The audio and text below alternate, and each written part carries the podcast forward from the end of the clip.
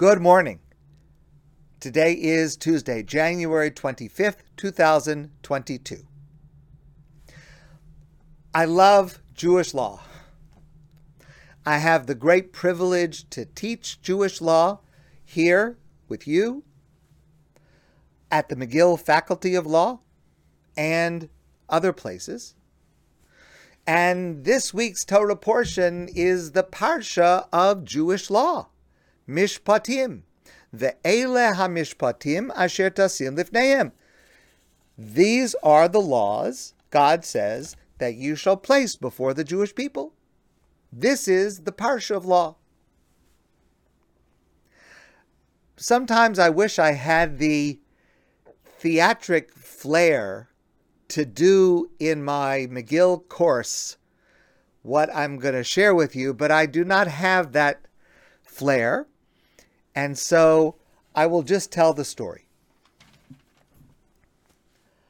On the first day of class, the law professor walked in, and the first thing he did was to ask the name of a student who was sitting in the front row. What's your name? My name is Nelson. Get out of my class and never come back. Nelson was confused, but the teacher started walking towards him. And so Nelson got up quickly, he gathered his stuff, and he left the classroom. Everybody was scared and outraged. No one said a word. Professor said, Very good, let's get started. What are laws for? So students were still somewhat intimidated, but slowly they started to answer the questions. Um, to have order in our society? No. So that people pay for their actions? No. Does anyone know the answer to this question? For justice to be done, one shy student uh, spoke up. Okay, finally, justice. Yes, but what is justice? The professor asked. Now, everyone was really getting pretty upset at this professor's attitude and the way he was speaking to them. But they kept trying to answer his questions. What is justice? To protect the rights of people? Maybe, but anyone have a better answer? to differentiate good from bad, to reward those who do good? Maybe. All right. So now answer this question Did I act correctly when I kicked Nelson out of class? Now everyone is silent. No one said a word. I want a unanimous answer, the professor said and every student answered with one voice, No! Could we say I committed an injustice? The professor asked. Yes. And why has no one done anything about it? The professor asked. Why do we want laws and rules if we don't have the will to practice them?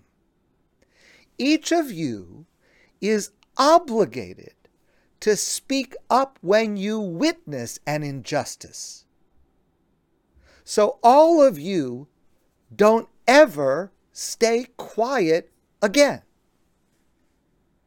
And now, would someone please go outside and get Nelson? Because after all, he's the professor of this course. I'm from another course. In 2019, Irwin Cotler was awarded an honorary degree from McGill University Faculty of Law. Many of us know and love and admire Irwin Cotler. He studied and taught at McGill Law School.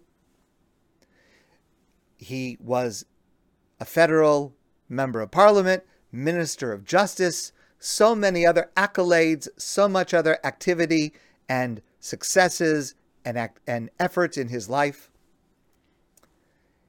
And on this occasion, in 2019, when he received this honorary degree, he spoke.